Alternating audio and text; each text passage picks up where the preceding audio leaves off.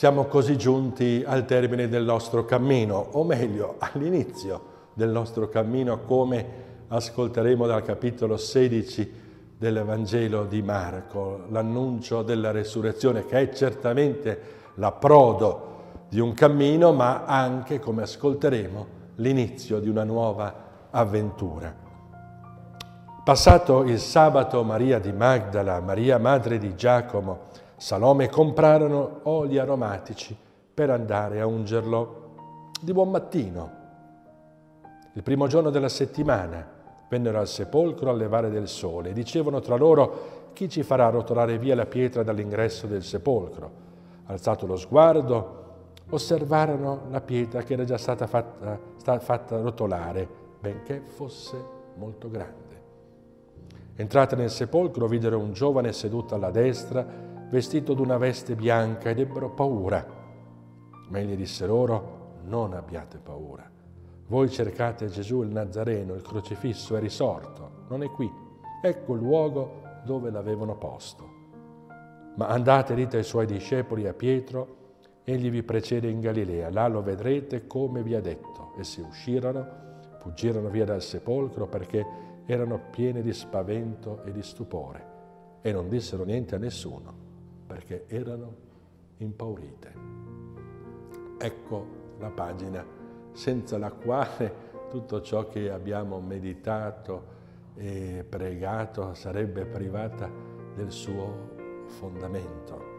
Se Cristo, dirà Paolo, nella prima lettera ai Corinzi, al capitolo 15, se Cristo non è risorto, vana è la nostra fede, inutile la nostra predicazione.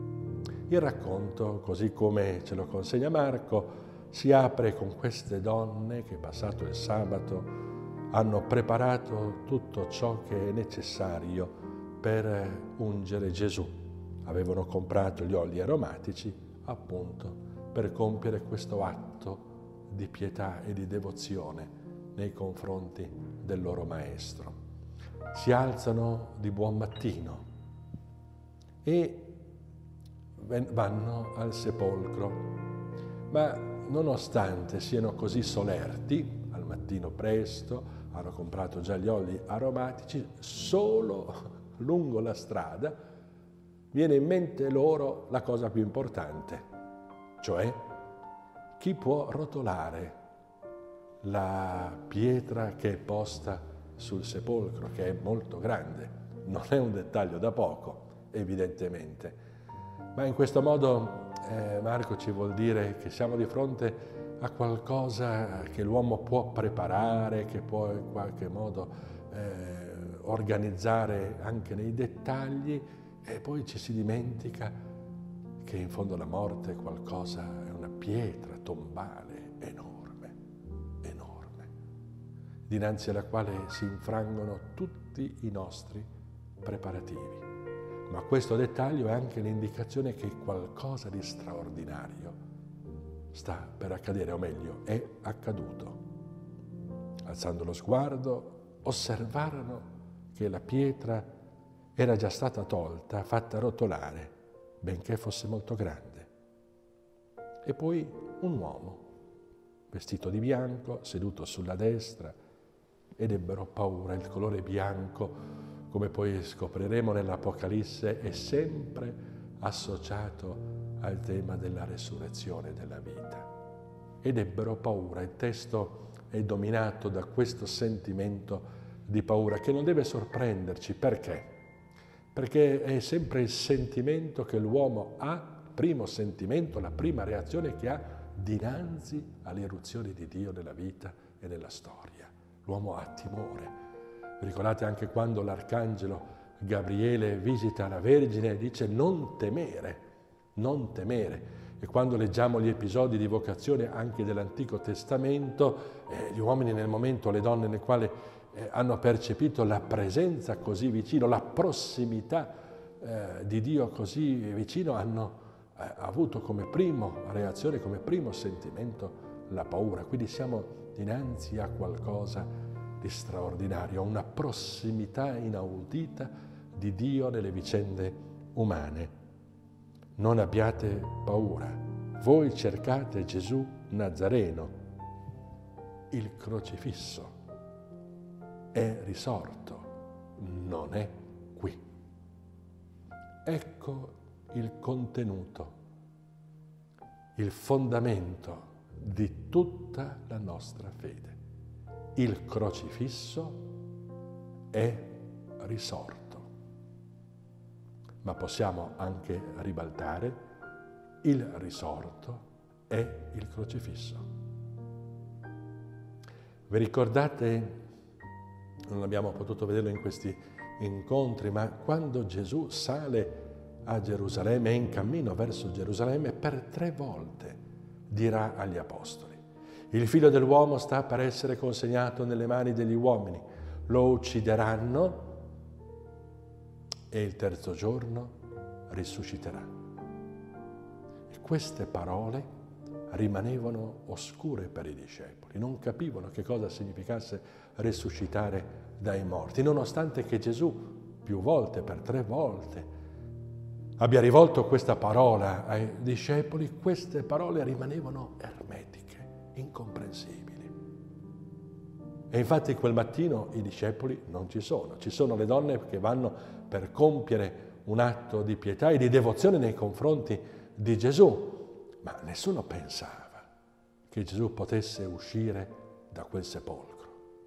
I discepoli di Emmaus, capitolo 24 di Luca, vi ricordate, esprimono tutto il loro sconforto a questo viandante misterioso che si è eh, accodato a loro eh, e dicono speravamo fosse lui, ma sono passati ormai tre giorni da quando questi fatti sono avvenuti. È vero, alcune donne ci hanno detto di aver avuto un'apparizione di angeli, ma lui non l'hanno visto, ma eh, insomma tutto è finito, speravamo che fosse lui è finita una vicenda che ci aveva tanto entusiasmato, che aveva risuscitato in noi tanti ideali di bellezza, di libertà, ma alla fine anche lui è andato a finire come tutti sappiamo, stolti e tardi di cuore nel comprendere la scrittura. Non bisognava che il figlio dell'uomo subisse tali cose e da lì inizia una catechesi che fa ardere il cuore dei due discepoli e alla fine, a forza di ascoltare, si aprono gli occhi dei due discepoli e nello spezzare del pane riconoscono il Signore. Egli è qui. Ecco le, il punto essenziale della nostra fede. Abbiamo ricordato all'inizio le parole di Paolo nella prima lettera ai Corinzi, al capitolo 15, se Cristo non è risolto, vana è la nostra fede, la nostra predicazione. Al termine di quel capitolo dirà se i morti non risuscitano, se Cristo non è risuscitato, mangiamo e beviamo perché domani moriremo. Come dire, meglio morire con la pancia piena piuttosto che vuote se i morti appunto eh, non risorgono, se Cristo non è risorto. Qui siamo nel punto decisivo. Vi ricordate nella meditazione riguardante la resurrezione della figlia di Gairo, abbiamo ricordato il dialogo intercorso tra Gesù e le due sorelle a Betania, Marta e Maria. Chiunque vive crede in me, anche se muore vivrà. Chiunque vive crede in me, anche non morirà in eterno. Credi tu questo. Questo è il punto decisivo. Non crediamo tanto all'immortalità dell'anima, ma crediamo alla resurrezione della carne. Questo è lo specifico e il fondamento della fede cristiana. Non cercate Gesù tra i morti, non è qui, è risorto. E dite ai suoi discepoli che di andare in Galilea. Andate in Galilea, là lo vedrete come vi ha detto. Bellissimo. I discepoli sono invitati a ritornare in Galilea, là dove tutto aveva avuto il suo inizio. Sulle sponde, vi ricordate la prima meditazione, la seconda nella quale Gesù passando sul lago di Galilea chiama eh, Pietro, Andrea, Giacomo e Giovanni e inizia questo itinerario. Tutto riparte da là. Ecco perché dicevamo all'inizio è certamente un punto di arrivo ma anche e soprattutto un punto di partenza e come dovranno ripartire, partendo dall'incontro con il risorto, dalla resurrezione, rivisiteranno, faranno memoria di tutto quel cammino, di quelle parole. Adesso la luce della resurrezione fa comprendere appieno gli eventi e i fatti accaduti.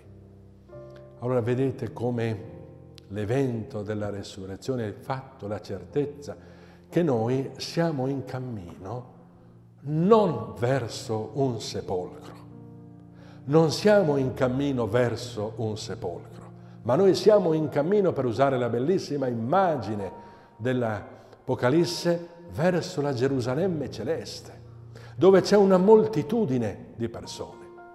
Vi ricordate? Una moltitudine di persone appartenenti ad ogni lingua, popolo e nazione. Una moltitudine di persone. C'è una bellissima piazza nella Gerusalemme celeste, la piazza d'oro, dove sono convenute e convengono tutti coloro che hanno eh, vissuto seguendo l'agnello, che hanno vissuto lavando le loro vesti, purificandole nel sangue e rendendole bianche nel sangue dell'agnello. Questa è la fede, la fede che dovrebbe e che deve meglio animare ogni discepolo, ogni comunità cristiana, che badate bene non significa eludere quelle che sono i problemi, le difficoltà, non è che ai credenti siano risparmiate prove e difficoltà, al contrario, ma come dice Paolo, ritengo che le sofferenze del momento presente non sono paragonabili alla gloria futura che dovrà essere rivelata eh, in noi. E se anche, dirà in un altro passo, questo corpo si va disfacendo, quello interiore si rinnova di giorno in giorno perché noi non fissiamo lo sguardo su ciò che passa, ma su ciò che rimane ed è eterno. E questa è la speranza cristiana, la speranza che non delude. E anche noi se ci prepariamo, eh, prepariamo tutto come hanno fatto queste donne eh, che per imbalsamare Gesù, per ungere Gesù, siamo sopraffatti da un annuncio che fa deflagrare completamente quella pietra. Quella pietra è rotolata via, quella pietra così grande che a noi appare insormontabile, così eh, pesante è Dio che l'ha rotolata via e noi rileggiamo la nostra vita e diciamo ma guarda, eh, a volte siamo preoccupati per il tempo che passa e diciamo speriamo che non si accorgano che ho questa età, eh, cerchiamo qualche accorgimento cosmetico per attenuare i segni eh, del tempo invece il credente vive il tempo come un progressivo avvicinamento. Dovremmo dire, Signore, è passato questo giorno, un altro giorno è passato, un altro giorno ci siamo avvicinati all'incontro con te. Ecco perché Gesù dirà nel capitolo 14 di Giovanni ai discepoli che sono angosciati perché lui ha annunciato la sua partenza, non sia turbato il vostro cuore, vado a prepararvi un posto, nella casa del Padre mio vi sono molte dimore e quando tutto sarà pronto io verrò e vi prenderò perché là dove sono io possiate essere anche voi. Bellissima. La morte non è la fine, ma il fine, è il compimento.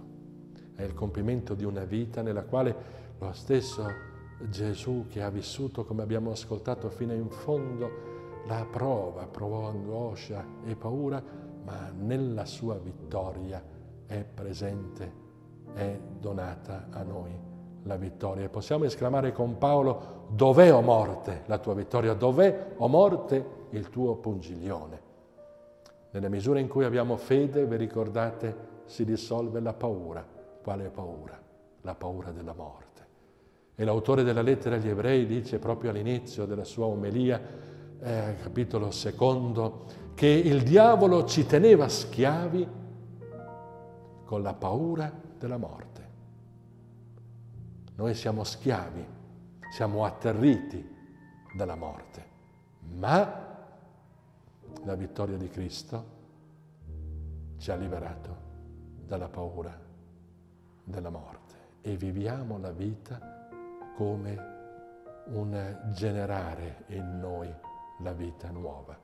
Nel giorno in cui finalmente cadrà quel velo, dice Giovanni nella sua prima lettera, potremo vedere Dio faccia a faccia così come Egli è, ma nello stesso tempo potremo rivedere tanti fratelli e sorelle, quella moltitudine immensa di cui ci parla l'Apocalisse. Sarà un incontro nella consapevolezza che le relazioni che sono state vissute nell'amore sono più forti della morte. L'unica cosa che rimane e che è più forte della morte è l'amore. Il Cristo vivendo questa pienezza di vita nell'amore ci ha detto che tutto ciò che noi vivremo nell'amore passerà con noi, sarà sottratto alla morte, sarà il grande bottino che noi portiamo con noi nell'incontro con il Padre. Diceva un grande teologo de Lubac che la resurrezione più che una necessità per il futuro è una necessità il, è una esigenza per il presente. Noi sapendo che camminiamo verso la Gerusalemme celeste, cantiamo, come dice Sant'Agostino, canta e cammina, cammina e canta. E questo l'augurio per il nostro cammino di Pasqua, che possiamo essere pellegrini verso la Gerusalemme celeste, cantando le meraviglie che Dio ha fatto per noi.